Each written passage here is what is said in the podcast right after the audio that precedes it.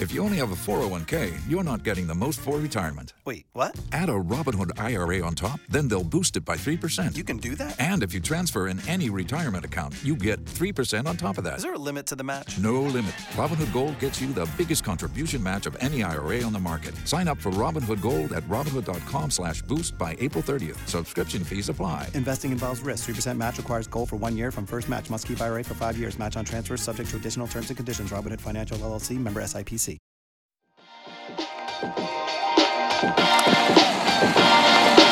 Welcome to From the Back Tees, a podcast where we tee it up from the back every week. Welcome to the From the Back Tees podcast. Uh, I'm Zach Pencer, as you guys know. We got my guy Nolan here. We got our other guy Reid coming off a nice little finish last week. And Reid, I know you brought us another special guest. I'll give you the honors. Zach, very, uh, very special. Not only a friend of mine, but a family friend of mine that has uh, helped me through my golfing career at times and played a really big role in it. Uh, Jake, how we doing? Jake Goertzen, a former scout for the Tampa Bay Lightning and many other hockey organizations. Well, not uh, too many, Reid. I didn't bounce around too much. Well, I mean, you, the major, yes, Seattle. You went up through the ranks, but yeah, you were with Tampa mainly. I know that. And I love that. I uh, I started my junior career up in uh, British Columbia, and uh, I moved to uh, Seattle, and I worked for the Breakers and the Thunderbirds, and uh, from there I went to Tampa. So uh, I was very fortunate I was able to hang on to my jo- jobs for quite a while and always move up until I finally got fired. Where did you Where did you start in British Columbia? Fort St. John. Okay, nice. Okay, and uh, my uh, my background certainly isn't a hockey background. Um, I don't know if you guys are familiar with Mennonites, but anyway, I'm a Mennonite. And uh, we moved to northern British Columbia when I was 10. So the only ice we saw was in the winter when there was dugouts, okay? And we sh- cleared the snow off the dugouts and, and we built, built our own hockey sticks. Finally, one Christmas, Mother Santa Claus brought us some ho- hockey sticks. So there was six brothers and we went out and we played some shinny and uh, it got a little rough and there was some blood some bloodletting. And so we came back to the house and mother says well if that's how you guys are going to behave chop up your hockey sticks. So basically that was the end of my hockey career okay? Uh, we uh, we had one newspaper one weekly newspaper, and that's how I became a hockey fan. I was a Chicago Blackhawk fan growing up, Bobby Hull and Phil Esposito and uh, the like. And uh, for some reason, hockey's just stuck in me. Okay, I, I had no idea why. Um, hardly played it. When I find, when I left the farm, I moved to Fort St. John, and uh, you know, there was many stops in between different jobs. However, I ended up owning a trucking company when I was 27, 28. And um, it, uh, the only sponsorship I had was I sponsored a, a fastball team. And uh, that was the only advertising I did. I sponsored a fastball team and I sponsored a hockey team in the beer, beer league. All right. And the only reason I even got a shift on the hockey team was because I was the owner. you paid your way in. I paid. I paid my way in. I, I was. I was glued to the bench. You're okay. like the like the coach's son, except you're you're like the owner who wants to step in there. exactly. So anyway, one day. Um, we had a little baseball meeting or fastball meeting at my place, and the coach of the junior team came by. he was also the coach of another basketball team, and he goes, uh, "We could use some help, you know, with the hockey team." And I said, "Well, I'd really like to help. I, you know, no, I don't know a lot about hockey, but I can." Whatever you want me to do, I'll do it. So he says, Well, we were looking for a bus driver. So the next day, I went and picked up the old yellow school bus, cleaned it up, and that was the start of my hockey career. That's how it started. And I ended up as the chief scout of the Tampa Bay Lightning with a Stanley Cup ring. That is crazy. So, uh, Pretty amazing, huh? yeah, it, it was, it was, it's, uh, it's unprecedented, really. Jake, when what eh, eh, when you first met my parents, you obviously knew my parents long before I was born. Yep. Uh, what position were you in? Were you were you scouting at that time? You were the bus. You were a bus driver, weren't you? Uh, when I got to Seattle, I had worked my way up in, in Fort St. John to where I was started as bus driver, then I became the manager, and then I became the general manager, and then I set up an affiliation with Seattle. I ended up in Seattle as a bus driver. Okay. Yeah. I had sold my business, and um, the coach of the Seattle Breakers called me because had, pardon me. Hitchcock. No, no, it was uh, uh, Monty Miron. And he called me and he goes, We had just finished a training camp in uh, Vancouver and uh, joint training camp, and I brought a few players back to St. John. And he said, Jake, do you know of anybody that wants to be a trainer? And I said, Yeah, I do. I'll take the job. And he goes, Really? Okay. Because, you know, I had my own business and I was the general manager. So why would anybody go do laundry for a junior team? Okay. But I knew if I ever wanted to go anywhere, I had to take the first first opportunity. So I ended up, I, I told him, give me a, or he said, I'll call you back. I've got to think about this. so he called me back and he says, I have three questions. Um, do you know how to sharpen skates? And I go, yes, I do. I was a millwright in one of my other jobs, and I knew equipment, and I had sharpened a few couple pair of skates. Okay, so I wasn't wasn't uh, lying. Weren't lying yet. No. And then he said, "What about taping? Can you tape? Have you ever taped anybody? Any injuries?" And I I didn't lie and I didn't answer. I just said, "How difficult can it be to tape?" Fair answer. Fair answer. And then he says, most important of all, do you know how to drive the bus? and I go, yeah, I'm in. Because I had talked my way into driving the Greyhound bus that we chartered after my stint as a school bus driver. We chartered, we started chartering a Greyhound. And at night, when everybody was asleep, I'd slide behind the wheel and I'd learn how to drive the, the wheel. Okay. So anyway, there we were. There I was. I said, "Give me a couple days." I did not ask about a visa. I did not ask how much he paid. I did not. I didn't want to scare him off. Okay. I just shut up, and I said, "I'll need a couple days to get down there." So anyway, I got down there, and I took a look at the skate machine and it was all rusted up. And I told the coach, I said, you know what, we're gonna have to get the skate sharpened somewhere else until I get this machine work, you know, straightened out. So at night, everybody was in bed. I'd go back to the skate machine, I'd get it all shined up, and I'd practice sharpening skates on my own skates. All right. I brought a bought a book on taping. Okay, A, B, C. Okay, that's the ankle. so after a couple of days, I said, "Okay, boys, I'm ready to sharpen skates." So, and by now the guys knew that knew that I didn't know anything. Right? You can only fool them for so long, and it didn't take very long. They figured out I didn't know anything. However, I didn't take advantage of that. You know, I didn't bully them around or, or you know pretend that I did.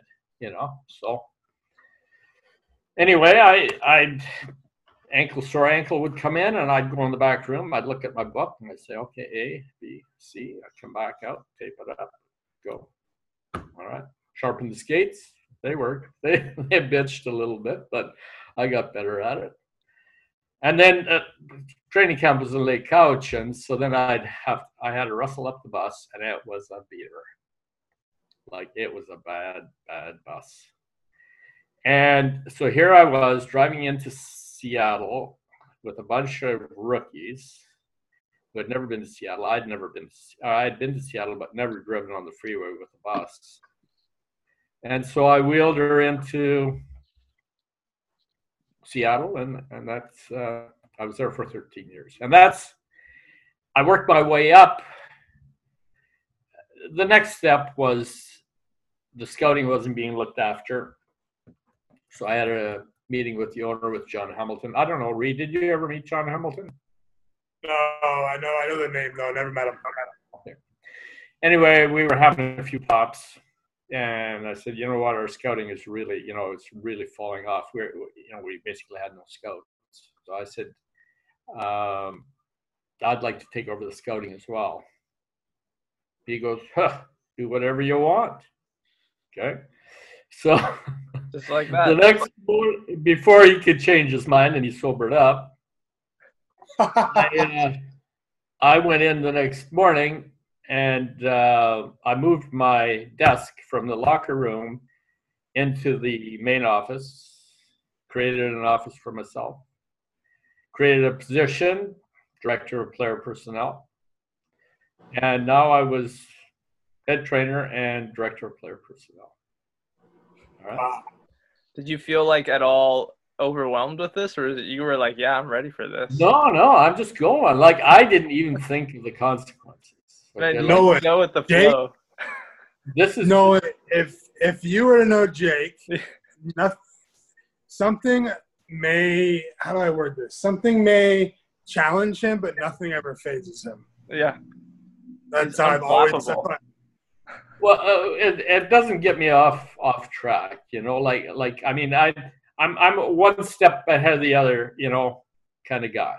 Okay, and I don't spend a lot. And you'll you may realize it today. I don't spend a lot of time in the past because my facts and stuff are a little bit jumbo jumbo. You know, I know, I know the basics, but as far as you know, who scored the winning goal on our Stanley Cup winning, you know, I I don't know, and you know what, I really don't care. Okay? We just we're already moving on because there's another season coming up, and what are we going to do? And you know, so anyway. Anyway, I ended up the director of player personnel. Uh, eventually, somebody else took over as a trainer.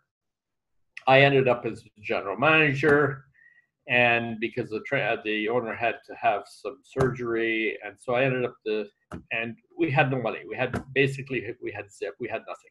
Okay, our office was shut down, and he says, "Well, Jake, you can take over." So I said, "Okay." I took over. We had no phones. I had a lady that was in a wheelchair. She was my right hand lady. she answered the phone. And she was a huge hockey fan. She was the president of the Booster Club. And we had no phone. We had the bills weren't paid. I had a bunch of, uh, there was a bank of phones. What do you call them? You know, the phones we used to have. Uh, the ones where you have to do the. Anyway, anyway, the janitors, that, those were the only phones I had. And here I was, general manager. And uh, so the, the, the janitors would answer the phone. They go, Jake, What year was this, Jake? huh? What year was this? Uh, this would have been like in about 85. And uh, so the janitors would answer the phone and they go, Jake, Bill LaForge from the Kamloops Blazers. Okay, I'll be right there. So I made a few deals. I called the star player, Alan Kerr. He went on, got drafted by the Islanders, and, and um, good player. And he calls me and he goes, Jake, I'm not coming back. You guys are too unorganized. And uh, I go, Alan, it's going to be different. Okay, I'm going to hire a new coach. And and he goes, Jake, you always say that. so, but he ended up coming back. I hired Luke Boileau, or not Luke, but I hired Marc Boileau to coach. He he came. He used to play for the Seattle Totems, and he was an NHL coach, and he was a he was a uh, Quebec Nordique coach. He came in, and uh, we turned things around a bit. And then the owner decided it was starting to look pretty good, so he decided that he was going to take over again as general manager. Okay. So I said, okay. He says, yeah, I think it's time you went and did some scouting. so, so I left uh, and I hit the road. And, uh, and you know, during this time, of course, I was charged of billets and things like that. And that's probably when I would have met your parents, Reid. Right. And, uh, you know, you have to look after schooling, you have to look after billets, and you have to look after, you know, a whole bunch of things. And uh, my dream was always that somebody would see the potential in the Seattle franchise and, um, you know, infuse some money, come in, come along with some money and and and make it a viable thing. So the dream came true. And uh, Earl Hale from Calgary bought it. You know Earl. Yeah. And uh, he did a good job. He, Yeah, now they're about to have an NHL team up there. Yep. It's got it's right around the corner. Yeah. Yeah. So Earl uh, Earl bought the team. He did well. Uh, got it off to a good start, and then the real the, the the next owners came in and they really went big. They went they played we played in the Coliseum. We played in front of fifteen thousand or eighteen Back at the Breakers, Breakers years, yeah. Pardon me. Back at the Breaker years, yeah. No, that, then we were already Thunderbirds. Earl changed Earl changed the name to the Thunderbirds. Okay. So Earl was, was responsible for that. I didn't know that. Yes, he was. Ah. Yeah. And then uh, the new ownership took over, and they they spent a, a ton of cash. They were used to uh, rebuilding um, minor league baseball teams, and uh, so they had like 13 teams at one. And so this was another uh, project of theirs. And we finally got some offices. We finally, you know, our reputation improved. We were able to recruit players. And um, one day the owner came in and said, Jake, I need a we need a farm team. So here's a check, we'll get us a farm team. So I went and got a farm team. Drove up to Canada. It only took me 10 minutes and I had it bought. Okay. The guy was surprised. Shut the shit out of him. You know, he thought this was gonna be a long, drawn out negotiation. I said, How much do you want? And he said 50 grand. And I said, Here's a check. Okay, thank you. Bye. Finished for lunch, and that was it. And um, so now I'm I'm the chief scout, and I'm also running the farm team. Pat Smith was our coach; he's doing a good job. And then uh, I get a call out of the blue from a guy that we'd had our battles in the Western Hockey League. His name was John Chapman, and he was oh yeah. John, he was general manager of the of the Lethbridge Hurricanes, and it- we'd had some battles. Ken Daneyko played for us. I drafted him uh, in the expansion draft from the Spokane Chiefs. Daneyko went on to play 20 years in the National Hockey League. He's a real player. Anyway, Chappie got a hold of Daneyko somehow over the Christmas break, and he goes, like, don't go back to Seattle. We'll make a deal for you. And I put my foot down, and Daneyko calls me, says, Jake, I'm not coming back. And I go, You're not going anywhere, Dano. You're coming back to Seattle. And I knew he loved hockey too much. He wasn't going to sit out. So he came back, and, uh, you know, Chappie and I had a few words. and anyway, um, a few years later, Chappie calls me. He goes, Jake, do you want to do some scouting for the Tampa Bay Lightning? I go, yeah. He says, I, I need a I need a part-time guy on the West Coast. He says, Can we meet in Vancouver? I says, Yeah. So we met. He goes, I need you to send me some reports once a week or so. I'll pay you 10 grand. What do you think? Yep. Okay, so now I was the chief scout the light or for the Thunderbirds, ran the farm team, and I was scouting for the for the Lightning expansion team. Okay. It's a, lot I'm to, moving right along. Huh? it's a lot to juggle. Yeah, it was. I had quite a phone bill, and it, you know, I used to. I had one of those bat phones. Okay, they were about this big. Right? So, I'd be driving down I five, and that phone would be just burning up. And then one day, uh, the team wasn't doing that great, the Thunderbirds. So we had Russ Williams. He was the president, and he was the hands-on president. And he, I, I was always the first guy in the office. He was second guy in. Okay. So he walks in one morning and he goes, Jacob, what's wrong with our power play? I go, Russ, I don't coach the team. Okay. Well, he goes, that Lonnie Bahanas guy that you brought in, yeah. Well, he's horseshit. We spent a lot of money on that guy. We flew him in here, and you said he was a good player. I go, Russ, sometimes things don't pan out. He goes, Well, I want to want you to make up your mind what you want to be. You can't serve two masters. You're either going to be a Tampa Bay Lightning guy or you're going to be Seattle Thunderbird. And he thought he had me by the short ones, you know, because they were paying me good money. I had a good expense account, and I had nothing to complain about. And anyway, he says, Tomorrow morning, I want to know what your decision is. We're going to play golf at the Classic. And on the ninth tee box, or or the ninth green, I want you to give me an answer. Wow, he really laid it out for you. Yeah, he did. so I said, okay, no problem. I went home, I thought about it, and I knew he wouldn't wait, okay, until we got to the golf course. So I went into the office that morning, and uh, he goes, well, what are you going to do? I said, the rest, if that's what you want, I'm going to pack her up and I'm going to leave. he stuttered a little bit, okay? So he stuttered a lot after I told him that. And then he goes, Are we still going to play golf? I go, Damn right. So we went and played golf. The guys are foursome. They, they had no idea what was going on. We played with the assistant general manager, Danny Sayak, and the director of marketing. They had no idea that that was my last golf game with the Thunderbird. wow, So- just like that. just like that. So that night, I went to the office, shed a few tears, cleared up my office, and I moved on. I had no job.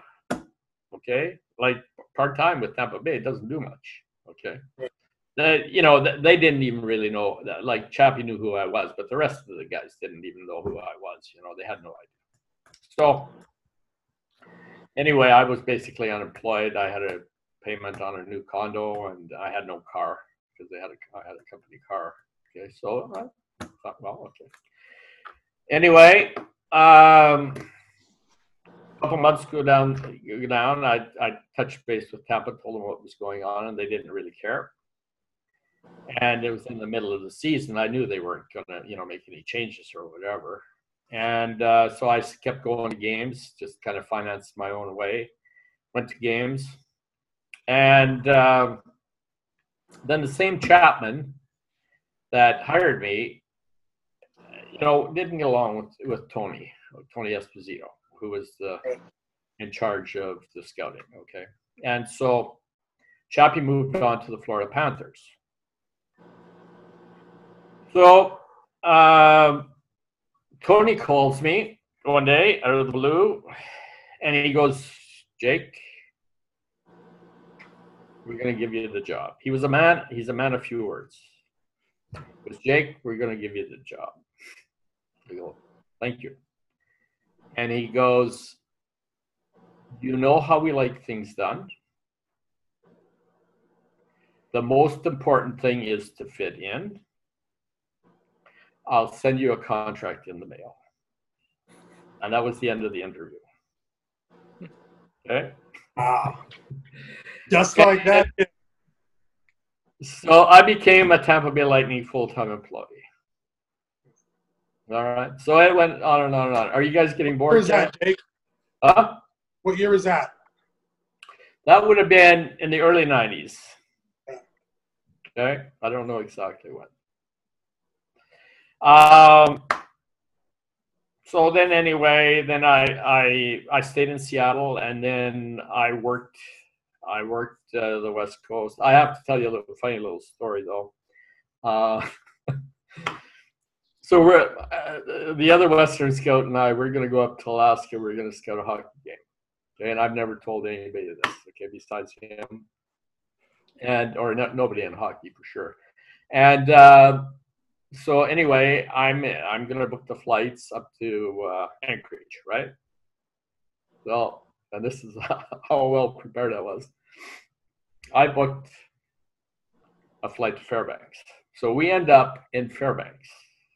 Okay. Wrong city, five hours apart, six hours apart.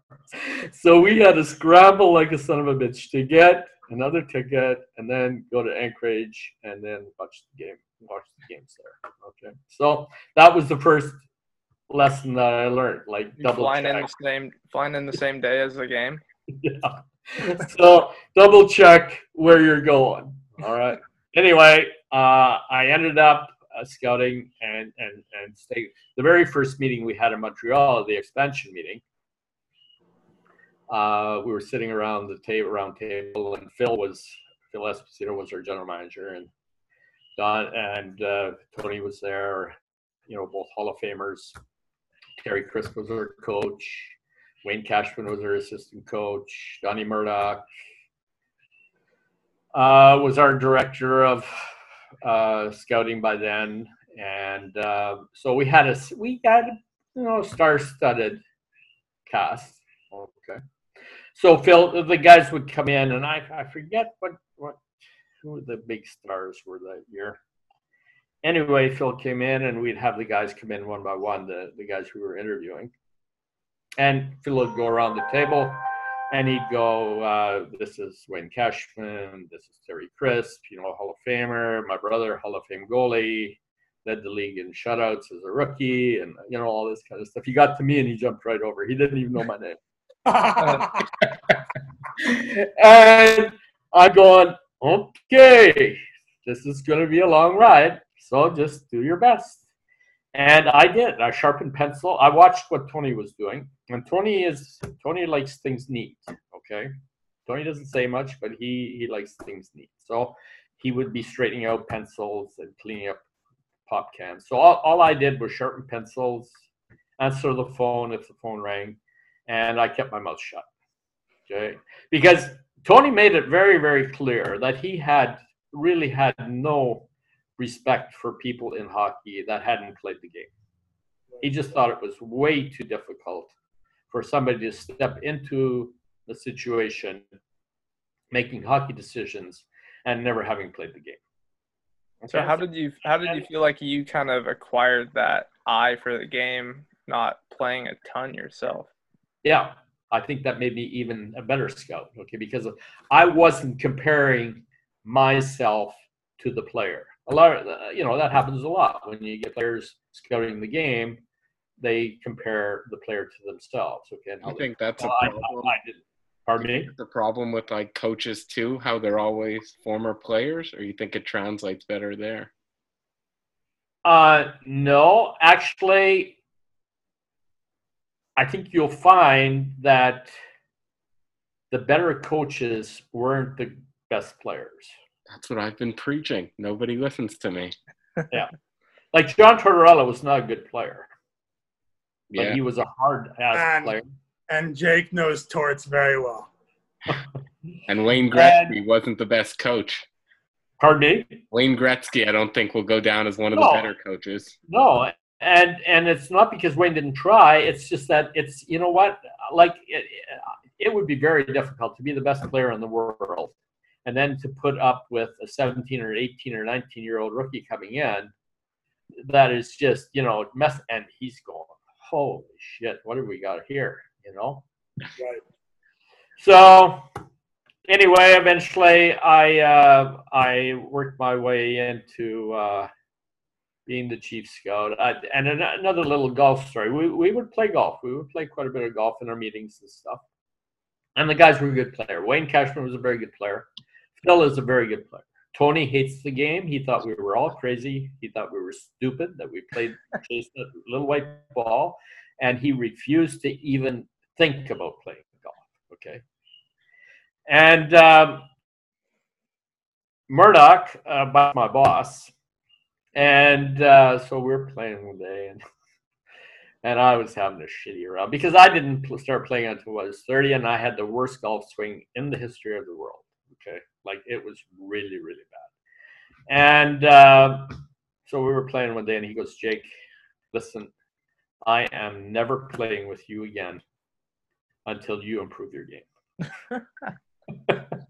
so so there I was. I better get to work, you know, if I wanted to play golf with the guys. So anyway, I did. So And- pretty good at golf then, or I'm I'm 11 handicap now, that's solid. And you know, so I and I I make some really really good tour shots, and then I go brain dead. You know, Yeah, sometimes the switch just turns off, and you're like, "What just happened there?" I played Torrey Pines yesterday, the South Course. I was dressed to the nines. I had the long pants on. I had the the complete um, Adam Scott outfit. Okay, Uniqlo. I was gonna say I'd, maybe you're like a Rickie Fowler guy. No, no, no. No. Scott. And uh, I had uh, you know logo, no logo on my hat, and uh, the FootJoy, no spikes, uh, the whole nine yards. Okay, and I started well. I parred number one, bogey number two. I was going good, and then uh, the wheels fell off. It's a, it's a tough course. Oh yeah. So I ended, I ended up 96, 95. So, well, big deal. I would take it. So anyway, any questions, guys? South Sports there at uh, Torrey Pines and stuff. But yeah, Jake, we were going to get into um, maybe some topics about this, uh, all the COVID stuff going on, and then uh, your thoughts on some other things. Um, what have you noticed, or what are your opinions on sports starting back up with COVID going on? Well, first of all, and I'll make a rare exception. I don't say the word COVID. Okay? Because I am not giving it any more power than it already has. I am sick and fucking tired. I bet. Okay? Good for you. Right. If I do speak about it, I use the n- number 19. That's it. Okay? Formal. And I realize the seriousness of it. Okay, I'm not downplaying the seriousness of it. It, it is very serious. Okay, however, I think it's over the top the way we are saturated with nothing but 19 news. Okay, it's time to move into 2020, 2021. Let's move forward. Okay, this world has overcome many obstacles and we will face many more obstacles. And if this is not the end of the world, and if it is, well, so be it. If we had you Right. running either of our countries, things would be going much better.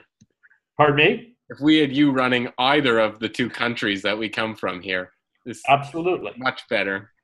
No doubt in my mind. Wise words. Yeah, I mean, I agree. There's, I mean, we can overcome it. We can, you know, can do what we can, and there's only certain things we can control, right? Yeah. And and you know, life goes on. I what I tell people is that I am going to live my life. I'm not going to be dead while I'm alive. right. Okay? Right. And that's not being disrespectful.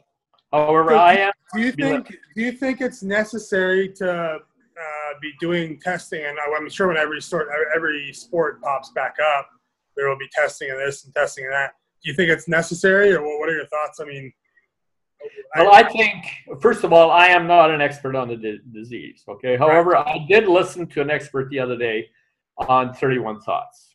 They had a very, if you guys listen, I don't know if you guys listen to 31 Thoughts, uh, Friedman and uh, Jeff Marek, they do a very good job. They had a guy on, his name was Zach. Okay. And he is a he is an expert on the disease. Okay. And of all the people that I've heard talk about 19, he is the one that has made absolutely the most sense. Okay? Not fear mongering, being practical, explaining how it works, and what needs to take place. Okay? So if you guys want, want to know what I think about it, listen to his podcast. Okay, I think it's, I think it, I think it was very, very well done, and I can see the problems with crowds. I don't see any problems with the bubble and that kind of stuff. I do think that it's a lot of money to spend on testing. However, that's I my idea, which again, I don't have all the information. As far as hockey goes, I would have I would have canceled the season. Oh, okay. Yeah, why? Why why go through all this? Like Right. and and this is going to carry forward for the next three years because they're not, probably won't start till January. So Right. then we go, you know, we go on and on and on. Let's make this safe. When it's safe, let's come back. Right. What's your thoughts on like a sport like golf where there's not much contact? Oh, go um, go go for it. yeah, Oh yeah, absolutely. Why not? There's no. yeah. I, I was afraid when they first when last week when they came out with Nick Watney having his his case of it. I was like, oh man, please don't just shut down the whole tournament. no, no, no. They won't do that. So they Yeah. did a really good job dealing with it, and like Cam Champ had uh, tested positive, I think today. It's great too. I was worried. It's good Yeah. to know that they're not shutting it down. Oh no, no, and, and you can't, you can't shut because you have to be progressive, okay? And and and they're they're taking the steps with no fans, okay? Now, and and the doctor Zach, he made a good point. He goes, "I've been to hockey games, and I've been drunk, and I've had my favorite guy score a goal, and I've looked around for people to hug and cheer, okay? And that's that's just not gonna you know that just doesn't make any sense Right. to have fans even if you have social distancing and you have 5000 people in a 15000 seat arena it's still not to work i don't think how he, he explained it okay so Right. i don't know and the thing is what you know he says he says no fans in hockey until there is a vaccine Which however vaccine is how many years down the road? Who knows? if there is one. If there is one. Oh, they'll find one. Yeah, well, I'm with you. I think we've spoken a lot about COVID. I think we got to talk about some brighter things. So before we get back to the hockey, we got a lot of questions there. People have sent me recently. Since I asked who sent, I've got a couple more questions sent. But uh, let's talk about last week at the RBC Heritage. Reid, you guys were in uh, first place after round one. I know things didn't go as well the rest of the way, but I mean, still a pretty good week. Yeah, I mean, uh, obviously coming off uh, round one, you know, we we hit an okay round one. I wouldn't say we probably had our C plus or B minus game, but uh, Putted brilliantly. Four and a half strokes gained putting. he that was the best I've ever seen him putt in any single round of golf. We had 21 putts in it was one one round of golf, and it was one of those days where. You know, we, we stepped up and we saw we, we talked about the line real quick, saw the line, or if he didn't, you know, if he felt himself, he wouldn't come to me and ask, and he saw his putt and rolled it, and it just it was one of those days where the whole hole seemed like a bucket. Is it Yeah. less frustrating? Is it less frustrating to do like worse in the the next three rounds when you really had such an amazing putting round? Because I feel like putting is much less consistent. Like if you were just striping it the first round and hit Right. everything to two feet and then like blew up round two. Right. Yeah, I mean, I wouldn't say, you know, we we we we, we got a lot out of our round on Monday, on, on Thursday rather. Um, you know, we left some out there on Friday and maybe didn't hit some of our best golf shots, and you know maybe some things happened, but that's golf at the end of the day. Um, end of the you know end of the week, you know, you, you take the positives that you're you know, you're able to get up there and get back to the lead as we were, in, you know, right there in Houston. And I think we've been nipping at the bud recently, and and you know, our time's coming. It's just you know, him and I were talking about it you know, today at the end of last week. You know, it's kind of we just gotta keep going. We're doing the right things. Like it'll come, and you know, making like birdies. Um, you know, a couple doubles last week, and um, whatnot. But you know, there's a lot of good coming, and, and we're working hard and being efficient in what we do, so we can get enough rest, to keep going. As we're going to play probably the first six weeks, with this being the third one, and uh, on to Detroit, and then Columbus for two weeks. Is it is it tough to to play in a tournament where there's so many guys shooting low scores like that? I mean, yeah, I mean, but honestly, it came with the territory. Um, you know, with it being, it wasn't as windy. It wasn't as windy. It was later in the year, so everything was down. down. First cut was down. Everything was down. Everything was very benign. Um, but you know what? You you play the hand you're dealt, and that's really what it comes down to. I mean, you you step up, calculate a golf shot, hit a golf shot however you want, and you walk up and you hit the next one. And you do it again and again until the last putts hold. And whatever you've done, you can do, man. I mean, the conditions are, are you can't control that. You can't control the wind. You can't control the rain. You can't control. We had a two-hour weather delay with one putt on 18 left for the tournament. I mean, that's just part of the game, man. And you got to walk up and just act like you know, it's just a brand new shot and a brand new moment at every time. Every time. Yeah. Golf's also been, especially with this return, things have been like crazy. Like some guys right. who just, well, I mean, Webb missed the cut last week, and then he goes out and shoots what 22 under, 21 under to win this week. Right. Sung Jae, who was like on fire, misses the cut. Yeah. Morikawa yeah. almost missed a cut. That guy, I'm telling you, he's going to make like 600 straight cuts for his career and just never miss and then retire on top. Right. Oh, yeah, and you know what? I think Jake.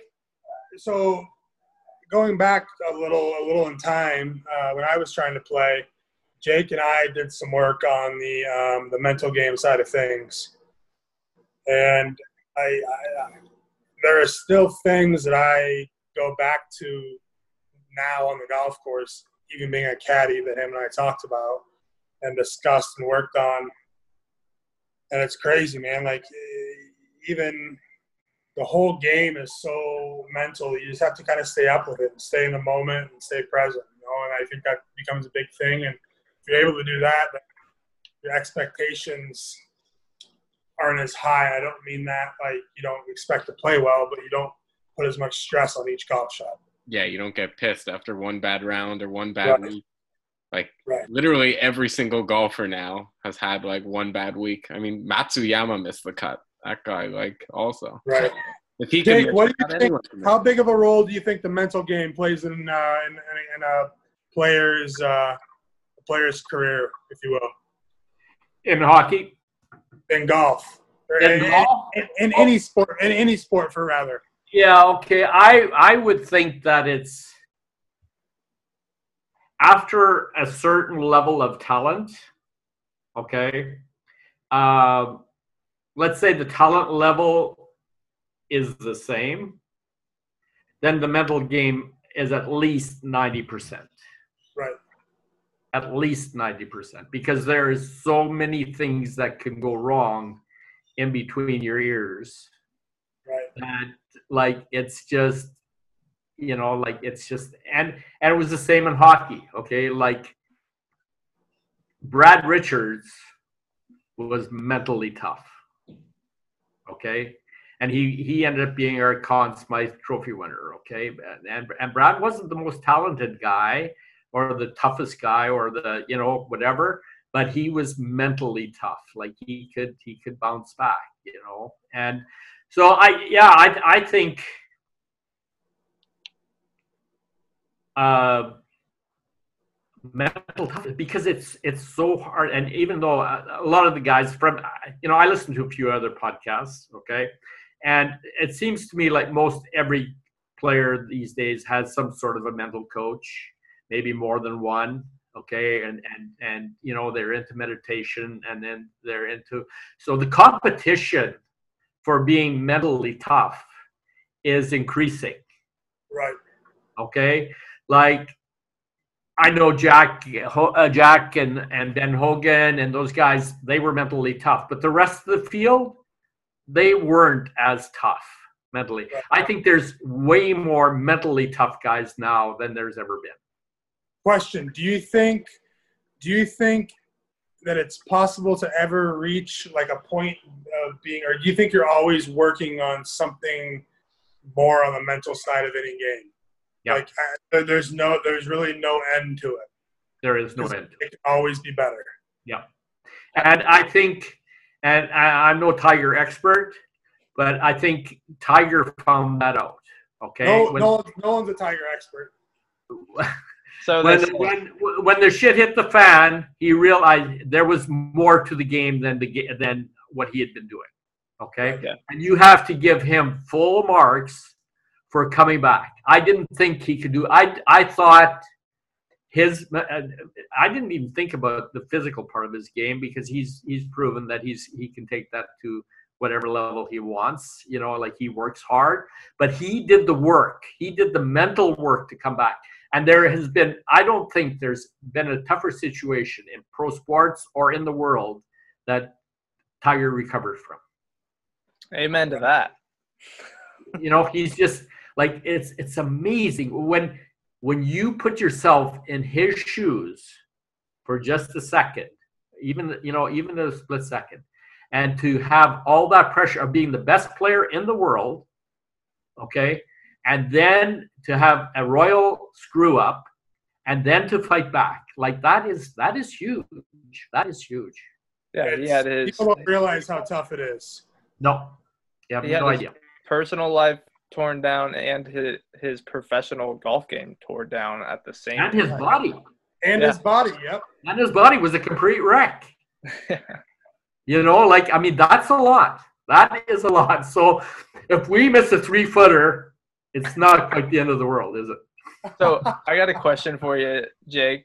How do you how do you quantify or how do you scout for like mental toughness? I know like I mean I've watched Miracle on Ice where Herb Brooks hands out all his surveys to his hockey players to figure out how they're gonna work together or figure out what they got going on between the ears or something. How do you scout for that? I did the same thing. I used the same uh, same thing in juniors. Okay, and uh, even in in the National Hockey League, we did we did some of that uh, as well. And after a while, if your grandmother sees enough games, she can tell you who the best player is on the ice. Right? Yeah. It doesn't take a genius. Okay. Where it really comes in is you have to do the background on how mentally tough are guys. Okay. What kind of people are they? Are they willing to work for it? And sometimes you make mistakes. Okay. You do the interviews, you, you know, you t- talk to the people and, and, and sometimes you, you just, you make mistakes or they don't keep improving on the same line. They can't handle the pressure. Okay, they might be the big fish in the little pond when they're on the farm team or when they're in juniors, and then when they get to National Hockey League training camp, then almost everybody's sort of at the same level, and then they don't know how to deal with it. You know, and that's that's something that you just kind of have to guess at. Okay, how they're going to be able to you interview them and you talk to them and you ask key questions and then but you know when the rubber hits the road you don't really find out until you get them to training camp and get them in with the rest of the guys and stuff you know I gotta ask you this question on on that matter. How how the hell was Martin St. Louis, the man who helped you win a Stanley Cup, not drafted in the first place? well because uh, in in those days marty was way too short okay like there was only there was only a few players like maybe Cormier. I don't even know if He wasn't Cormier that was short. Pardon me? He wasn't as short as St. Louis. No. And so there just wasn't short players. Okay. So it was very easy for people to just say, and I, I didn't see Marty play as a junior. And I had absolutely nothing to do with getting him to Tampa. Uh, the, the, the credit totally belongs to Rick Dudley. He saw something. Rick Dudley probably has the most amazing eye for talent in the National Hockey League. He's an incredible scout, incredible scout. And he went to bat for Marty. Okay. and and he he found a way to get him to Tampa, and then he got a way found a way to get him to play. Okay, talking to the coaches and doing whatever. Okay, and so it you know, and I think Marty. You just you couldn't scout how determined he was going to be okay? Like he was good and he was determined and and whatever but was he like he like he really worked on his body okay? And he had to do a lot of mental work okay? Uh, because he you know he would get frustrated flustered. And i i remember brad coming coming out of the brad richards coming out of the locker room one day and he goes jake you got to talk to marty he's just completely losing it. And so you know so we had a little chat and whatever. And uh, however he worked on those kinds of things okay? Like i mean his his thighs his calves like i mean they are huge. They're humongous. The like Phil Mickelson calves? Huh? Reid they make you look terrible. Jake no jake knows my calves. Who's better calves Reid or marty st louis Marty Marty is a tremendous. Well, you guys saw him play probably, and and Marty's Absolutely. just an amazing athlete. You know, he's the rare player that Montreal Canadiens fans liked who wasn't on the Canadiens. Mm-hmm. I think he was just yeah. universally loved by all Habs fans. Yeah. Okay. What about Vinny? Vinny was too. At one point, everyone wanted him to come to Montreal, but not yeah. like St. Louis. Like no. in my especially like in my family, my brother like my brother was also very short, like playing competitive hockey. Idolized St. Louis growing up. Yeah. St. Louis was he, he always was able to deke and dive and duck. Man, he was so good in the holes. Well, he paved he paved the way for little guys. Yeah. He, Jake, who two part question? Who was the best player you ever drafted? Best player at the end of their career that you were ever responsible for scouting? And second, what NHL player are you closest with? Closest with? Can I add a third question? Who's a player who you you looked at and didn't draft and turned out to be really good? Oh yeah, I was I I had I was thinking about that today. Um, I've made a lot of million dollar mistakes. Those are easy. I'm not afraid to admit that. uh, the best player drafted. Okay, uh, in junior, I could take responsibility for Ken Okay, because it was a uh, dispersal draft. The Spokane Chiefs folded, and uh, I was in charge of scouting, and nobody else had seen these players. And I was hoping and even though I didn't know that much about Daneyko, I was just hoping. We picked third, and I was just hoping. I had my fingers crossed that he would be there, and he was there, and he turned into a very, very solid player for us. And then he had a great, great career as a defenseman for the Devils. He won a cup, I think, and. Uh, so he was the number one guy. Now, as far as scouting in the National Hockey League, if people take credit for finding someone, most likely they're bullshitting a little bit. because the thing is, you have a staff of 20 people. Okay, by the time you get the coach, and the, or not the coach, but the general manager and the director of player personnel and all those people involved. So it goes around and around and around on the table. And and that allows okay so let's say the buck stopped with me okay because i was the head scout okay all right. But i had so much feedback from other people that it wasn't that it wasn't me. Now the people or the the two people that come in mind come to mind that i battled hard for and that were you know, uh, you know, evident by by the round they were picked. One was Brad Richards. Okay, I fought I fought hard for Brad, and we got him in the third round, and he ended up being a Conn Smythe Trophy winner. Okay, so that's that's pretty good. And uh, the second guy was Paul Ranger, and he he was just he he didn't he was a sixth rounder, and he he went on, and I don't know exactly what happened after I left Tampa. He had some issues, but he he carved a nice little career out for himself. Okay, he was a smooth skating guy and and, and whatever. So, uh, as far as Zach's question, oh, I think the biggest mistake I made, and you have to have a little bit of background uh, into the thinking that went into it. We were a team that weren't very hard to play against. And Jay Feaster liked a tough team. Okay, he wanted players that cared and that hit. And we had absolutely nobody in front of the net uh, to be able to clear out anybody in front of the net. And in those days, you could clear, still clear people out in front of the net. Okay, we just weren't that tough. And so we were looking for tough players. So uh, one draft, we took Mike Egener and Matt Smaby, and they were both tough bastards. Okay, they could play hard. Okay, and and Mike had a lot of talent too. He ran into some injuries, so and whatever.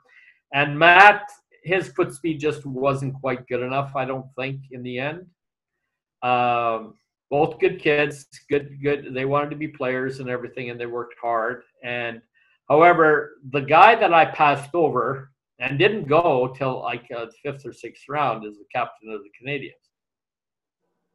Really? Yeah. Booth? No, Weber. Oh, that's so recently. Jeez, that's yeah, that's rough. That's rough. That's a rough. So one. that's hard to take, you know. And and it wasn't like I didn't know about Shea Weber. He played in Kamloops, and I saw Kamloops play a lot. And I did the player interviews. I went and interviewed the top guys in person. I drove to, drove to Shuswap to uh, Sicamous, and I met. I remember the meeting. I met with his parents and with Shea at the at the uh, dock, and we had a nice lunch and whatever. And and Shea was a good guy, and and um, however, he did not fit what we were looking for. Okay, and I thought, okay, if I bring a guy like that in, and and Shea has changed his game. I think I, you know, I'm not an expert on how Shea Weber plays. But I was gonna say, Shea's like one of the toughest guys in the league. Was he? I a know, but he didn't start out that way, you know. And uh, I thought, oh shit, if I've got to defend him with Tortorella and Feaster, my ass is grass, you know. And and I I I believed in these other two guys. Okay, so I put my neck on the line, and that's that's what happens. So anyway, a little side story. I'm walking out at the draft in between rounds or something, and I bump into Mrs. Weber, and she gives me a dirty look, and she goes, "Finally, somebody sees something in my son." Wow. and I go, "Yep." So anyway, uh, you know, that's how it goes. Now we made other mistakes, and for different reasons, and uh, but that's the one that if if I could do it over, that that would be a do over. But you know, like How just like putting, you don't do them over. How much? Uh, how much say or how much input did you have on Vinny? Oh, Yeah, zero. yeah. Zero. Zero. Well, no, it was automatic. Like I mean, uh, you know, I mean, there was just No, No, brainer. That we never we never even we never even really discussed that. You Right. know, no, no, he was just. How how easy was he to be around? Oh, Vinny's good. Vinny's a good guy. He, uh, you know, it was tough. Maybe we we handled things like the owner was Art. He was uh, an insurance salesman, done well, you know, made good. And he went up to the podium and and he called Vinny Vinny the the Michael Jordan of of the National Hockey League. Well, that's a little bit hard to live up to. Okay. Yeah. And uh, you know, Jacques came in, and I think it was Jacques that made him captain. And you know, that's a tough job for an 18-year-old or whatever old Vinny was. Um, and then Vinny, then Torts came in, and Vinny was, you know, Vinny and Torts weren't the best of buds at the start, and uh, you know, Vinny lost the C, yank, Torts yanked the C, and uh, you know, they they met in the middle, and we won a cup. Look, so it was. Uh, Torts got a lot out of Vinny. Vinny had Vinny had some things to learn, just like everybody else does. Uh, Right. He was in a position where he had never had to be pushed, Right. that, you Right. know. And in order to win, in order to win, you know, like just like on the PGA Tour, you got to have you got to go through your valleys, you know, in order to to get out on top. And then it's uh, you know, and that's what. what Every every valley every valley has learning curves that you learn and get better from. Yeah. And like I mean, Vinny was just like that series against Montreal. Like we we won four straight, and he was just a wrecking ball. You know, like I Right. mean, he he had talent. Like I mean, like it just brought the best out of him. It was just it was incredible. Zach and Nolan, and we'll save this for another time, a later, later date. But Jake has stories with him and Tortorella that get me absolutely rolling on the floor. That I we, we've had rounds of golf or whatever where he'll he'll start talking about Tortorella. And I just start rolling laughing. I love it. That's one of my questions I got from one of our followers. He wanted to ask what your relationship is with Torts. So I guess that leads into it. Well, you know what, Torts and I, um, we got along. Um, I knew when to shut up. Okay, because Torts is a fiery guy. And what I learned from winning the cup, how we operated that year, inside our ring is uh, good is the enemy of great, and safe is death. Okay? And the unwritten one was pay attention to detail. And we had our disagreements, and we had really, really deep discussions, okay? Garbage can kicking discussions. And however, as soon as everybody and everybody was welcome to speak their mind okay and at the end when a discussion or after we had a meeting or after a game or something and we'd we'd done the thrashing. Uh, we knew we respected everybody's job okay? And we fell in line okay? There was no backbiting okay? Jay feaster john tortorella Ramsay reese the trainers everybody was in line okay? We've got the shit cleared out. Now we've got one goal and we're marching forward and that was huge. That was huge. And and torts was a big part of that. Part you know torts torts doesn't fool around. You know he uh he wears his heart on his sleeve and he just uh, so yeah in order for me to get into some of those stories it's a long story but but no and you know torts and i uh, i have a lot of respect for torts and uh, you know we're not you know we're not on the phone all the time. Back i haven't talked to torts for probably four or five years okay and uh, however that that doesn't really change anything if we met somewhere in the street we'd have a really really good conversation Who's the best coach you ever worked you ever worked under, Jake? well i would have to say torts Tortorella, yeah. yeah yeah Yeah. That's where I was kind of going. And you so, know too. what uh yeah like i mean we had we had we had other coaches and stuff but like the first guy the first name that joined and he was there the longest and he achieved the most and he was just uh and and he was one of those guys that you know i've heard what kind of player he was and he wasn't Right.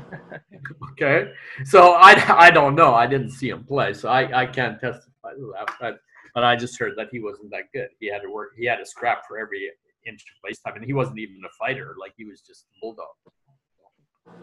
All right. That's I got a couple more questions for you here. Okay. A few people. We got. Uh, I don't know if you have the insight here. You might. It's. Could you talk about what happened with Dave Andreychuk the couple seasons that followed? As far as what? As far as I don't know, after he won the cup, did anything happen with Dave Andreychuk? That was the question. Uh, no, I- like I really have. Uh, I I know he's got his, he's got the statue in front, I think, and he's very involved in the community, and uh, but other than that, I you know I I I have nothing. I have nothing. Uh, I don't know anything about Dave. Uh, you know, I played golf with Dave, and you know, of course, we were together that year. But then the next year we had. the, Uh, lockout. And then I don't think Dave came back after that. So I basically I really I didn't get to know him that well. You know, he wasn't there that long. So no, I, I have no idea what what the question is pertaining to. Okay. We had some other questions, but they were all basically asked about who you your best draft pick was and whatnot. We got we got a couple golf questions here. We could all chime in. What does everyone think on the state of Jordan Spieth? Wow. The state of Jordan Spieth, Yeah, as as pertaining to what the way he's playing. or yeah, what? that he's uh seems to have turned things around a little bit. Has he? Yeah, I mean, the guy's the guy's talented. I mean, he's gonna he's gonna be good. Whether it takes him a month to fix things or a year to round things, like it's gonna happen. Man. Like he's proven that he's good. Um, you know, there's probably some things that he's working on that uh, maybe have gotten better over time, and and that, that's golf, man. It's game of golf. Yeah, and then the last question we got, which I think a great question, one of the best we've had, is uh, what's the is there a right fitness approach for golf? Because if you look at Bryson you look at Webb Simpson, who just won this week, you couldn't have two more complete opposites in terms of their fitness approach. Well, if you're going to talk fitness, ask Mr. Yoga, who teaches yoga around the world, Jake Goertzen. Well, I you know I think it you know again I, I think it, it depends on on the on the individual uh, individual on the mental state of the individual. Okay, obviously Webb Simpson. I, I and I don't even know Webb Simpson. I have no idea. But you're calling him the opposite of Bryson. Okay, so obviously He's not in Uh, bad shape. He's just not. He's not. Uh, yeah. So obviously it's not a priority for Webb. Okay. Exactly. and Bryson is experimenting. Okay, and you know all the more power to him. I, I personally, I, I don't know why he's doing it. It's going to be really hard on his body. I, Like a lot of effort too. yeah, like for to do what, you know? You could be even. Twenty yards further. Yeah, to get ten yards. So I don't know, but but you know what? Everybody has their own reasons. So. Uh, getting back to Spieth for a second, uh, you know I'm a big Spieth fan. I, I think he's he's a really really good guy. Maybe he's too good a guy, uh, but I th- I think he's kind of like Vinny. You know, he's kind of a he came to stardom, and then uh, all of a sudden things you know turned uh, turned a little bit sideways. He hasn't won for three years, so that's a long stretch, and uh, and uh, but I think like he certainly hasn't quit, and he shows that. Okay, like I mean, you rattle off what do you have nine birdies in a row or something, Eight. I Yeah. eight, whatever. You know, like, like I mean, no feeble-minded person does that. Right. Triple bogeys the first or the second, and then somehow has eight birdies in a row in the same round. So you know he's uh, he's good. I I think that the number one I think I think as far as fitness and golf, I think every single player could benefit from yoga. Okay, I agree. I agree. Um, Flexibility, I think, is Yeah. obviously and I think that if and and and I think that if if uh, Tiger would have started doing yoga a long time ago, he wouldn't have had to have all these surgeries and stuff. So it's you know it's I don't know, but anyway, and it's not, you know, Hank Haney. I listened to his podcast a couple times, and one day he said, "You know what? Tiger needs yoga. Simple as that. Tiger needs yoga because it is a complete mind and body workout. Okay, when you do Bikram hot yoga, I, I went today. I haven't been in a hot room for almost three months, and it just kicked my ass. Okay, and but you walk out of there and you're one with the universe, and you've loosened up every muscle, every organ in your body. So it's a complete mind body workout. And what do golfers need? They need a complete mind body workout. You need to get out of your head. Okay. And we have a lot of successful people, business people, athletes, whatever, come to our classes. And for a while, I had an NFL guy, retired NFL guy, come in and he goes, oh, Man, if I'd have known about this while I was playing, like, I mean, he just, he just couldn't get enough of it, you know. And Jeff Reese, the goaltending coach, and he's he was a good goaltender in his own right and Corey Schwab, who, by the way, you uh, Reid, you should get Corey on. I should. I was thinking about that. Schwab. Corey, awesome. Corey is one of the brightest minds in hockey. He doesn't unbelievable. He's unbelievable. Unbelievable. And uh, so, but both him, both him and Reeser, they started doing the yoga, and they go like, man, if they'd been doing that when they were playing, they would, you know, they it would have just been so much better. For them. So. Right. I don't know. I and I, I, I know there's some guys that are on the tour. I think that are are doing some yoga. Um, it's hard to fit it in when with the schedule and stuff. It's the same. It's hard for hockey players. Okay, like during the season, it's almost impossible for them to have a routine to go and do 90 minutes of Bikram yoga. You know, like three times a week. It doesn't work. You know. Right. What? uh One final last thought on yoga, Jake. How many countries have you taught yoga in? I've I've taught at over 150 studios. No, I've I've practiced at over 150 studios, and I've taught at over 35 or 40. Regular Zen master, man. Pardon me. Zen master. Yeah. So anyway, I started the Bikram when it wasn't fashionable. Um, for the first five six years, I didn't tell anybody in hockey that I was doing yoga. And uh, but anyway, um, yeah, it's the best thing that you can do for your mind and your body. Yeah, absolutely. Any, uh, have you seen any of the uh, goat yoga that's been? Done? No, I haven't. hey, I'm not really. I'm not really a yoga teacher. I I teach Bikram yoga, and there's a big difference because I, I don't understand all the you know the, the, the chakras and the yin and the yang and the, all the you know all the flowery stuff. I, I just go I've got the real stuff down and and uh, I can be uh, I'm a tough teacher. I call people out, and uh, I had uh, I had a CEO of a company in San Diego, Fortune 500 company, and he, and he was a bit of a brat. And he wasn't listening, and he was pouring water over his head, and he was doing shit things. And I gave him quite a few warnings, and um, he wasn't responding. So finally, one day, I let him have it. And he yipped back. Nobody yips back to the yoga teacher, okay? But he did. He yipped back at me in the classroom and I said, okay. I let him yip. And I knew he was he was going to come at me after class, so I went and I stood at the front of the counter, and um, he came up to me and he goes, he kind of poked like this, and he goes, "I don't come here. I'm a I'm the CEO of a Fortune 500 company, and I don't come here to take that kind of bullshit from you who cares? Once you step into the the yoga studio, you're all students under. But that's the lesson he had to learn. So I said, really? So he kept going on. He un, uh, he unloaded. I said, okay, good. Then he went and sat down, and then I gave him full marks. He had the balls to get up, come up, and to shake my hand.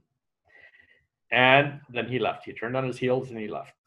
He is one of my better students now. Really? One of my better students. He came around. He completely did a 360 or 180 or whatever, what are you, 360, whatever you want to call it. And uh, one day we were in class, and I said, "Okay." Now be- people have a tendency to hide in the back row, and I picked three guys. I said, "Okay, guys, next Sunday I always teach Sunday. Next Sunday I want all three of you guys in the front row." So two of the guys showed up in the front row. Okay, it's a little bit touchier up there. Okay, you're leading by example, and you're you're you're almost in your own eyeballs. And Mr. CEO, he was in the second row. And uh, so I go, hey guys, good job moving into the front row. And uh, Tony, congratulations, you got to vice president. and of course, he had no, you know, nobody else had any idea the, the exchange of the, you know, CEO. And but anyway, and but no, he's he's really good now. Like he and he's he tells me every time how much he's learned and how much and his practice has improved. Like he's he's a different person. He's not angry. He's nothing anymore. He shows up. Like yesterday, he was in the front row and he was there and he was working and and he's a total day day and night difference. I take up I take on some I take on some tough cases that nobody else wants to take. They don't. They, you know, it's it's hard. You have to have a long range vision in order to take on those kind of projects. You know. I'm gonna have to come for uh, my road to the mini tour. It'll be like my training, Yes, getting Absolutely. through one. I'll I'll, three, I I'll, I'll get you in. I'll, I'll get you in shape. That's right. Jake will get you bending backwards, touching the back of your part of your heels. You might be Yeah. disappointed though with my performance in the actual golf event, though. No, no, no. I'm never. If people are working, I'm never disappointed. Never. Okay, good. Yeah, you can't be results oriented there. No, I'm aiming for last. Okay. there you All right. Well, uh, it was great having you on, Jake. We really uh, appreciate you joining us. Hopefully, we'll have you on again soon. You know, uh, I know we have a ton of big hockey fans who listen, especially with me out in Montreal. We're all huge hockey fans, so And there's, you know, there's a lot of good hockey players. I made a couple of notes. Uh, I used to go on the Holland tour. Kenny Holland, he's a GM of the Oilers. yeah. I've known Kenny for a long time, and uh, he used to scout for the Red Wings. And him and Bruce Haralson would come through, and they'd be scouting, and they'd have their clubs with him. And uh, I wanted to play with them, and they go, "No, you're not good enough. You have to qualify." so, and I didn't qualify just on the first round. Like I went to Tri Cities. What's the name of that course there? Uh, Reid, do you know the name of the course? Tri Cities. It's a nice course. It's a desert course. Canyon Lakes. No, not that one. Uh, Not far from there. Uh. I'll, I'll the next podcast will have it. Anyway, they made me that that was a tough course. So I I had to play I, two or three rounds before I qualified to even just play with them. Okay, so I worked my way up. I got onto the Holland tour, and the Holland tour played all over Europe, or all over Scotland and Ireland. Okay, I qualified for that, and we would go and it like Kenny Holland is amazing. He is the most amazing organizer that I've ever met in my whole life. And he takes it so personal and he looks after every detail. We had books printed up with each course we were going to play and how many holes and what the games were going to be and who the partners were going to be and like I mean where we were staying like it, it's just incredible. And some of the guys, Dale Tallon, who is a good player, okay, he won the boys Canadian junior or whatever. He played a little. He played on the Canadian tour. He, I think he won two or three times. He qualified for a, a PGA Tour event, and um, he was also a second overall pick to the Vancouver Canucks. And now he's the general manager of the Florida Panthers. He's very good. Uh, he's a good player, and I think he just qualified for the Senior Open or something. I don't know when. I, I just, Oh, really? yeah, glanced over it. And he can really play. Okay. Um, Doug Armstrong, GM of, of St. Louis, very, very good player. He was on the tour. Okay. And uh, he's a solid, solid player. And uh, uh, the guy from um San Jose, Doug Wilson. Okay, very good player. And all these guys, they what they all have in common is they are mentally tough. Right. They are mentally tough. Like maybe they're you know they're not PGA players, but when you get them on the golf course, they compete and they know they know what it takes. You know. Uh, so anyway, I had some. We had some really really good tours. I I got to play with uh, Joey Kocur, who can really hit the ball. Kind of tough guy for the Red Wings. Uh, you know, so uh, those, that was a lot of fun. And uh, so, if you guys are ready to wrap it up, I just have to have one uh, message for Reid. And I really, really had my heart set on being a caddy on the PGA Tour. And Reid fired me. And he went on caddy himself. If Reid is I'm, I'm still there's times I still lose sleep at night. You know, like I mean, I I, I thought I I thought I caddied well. Not only crushed your own dream, Reid, you crushed Jake's dream.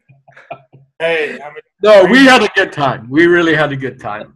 yeah, I've never seen anybody hit a one iron or what did you hit? A th- one iron? Yeah, two iron. two iron, two iron, three hundred and some yards. Oh man, almost on the green. Where It's was the it? steroids? That's what I've Oh. been saying. Oh man, oh man, oh man. So anyway, we've had some laughs over the years and some, you know, Yeah. some peace and valleys. So anyway, Thankful, I- thankful for everything you've done, Jake.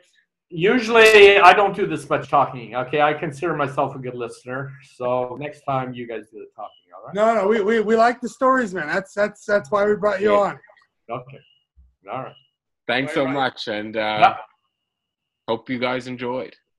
See you, Zach. See you, Nolan. See you, Reid. Good luck next week.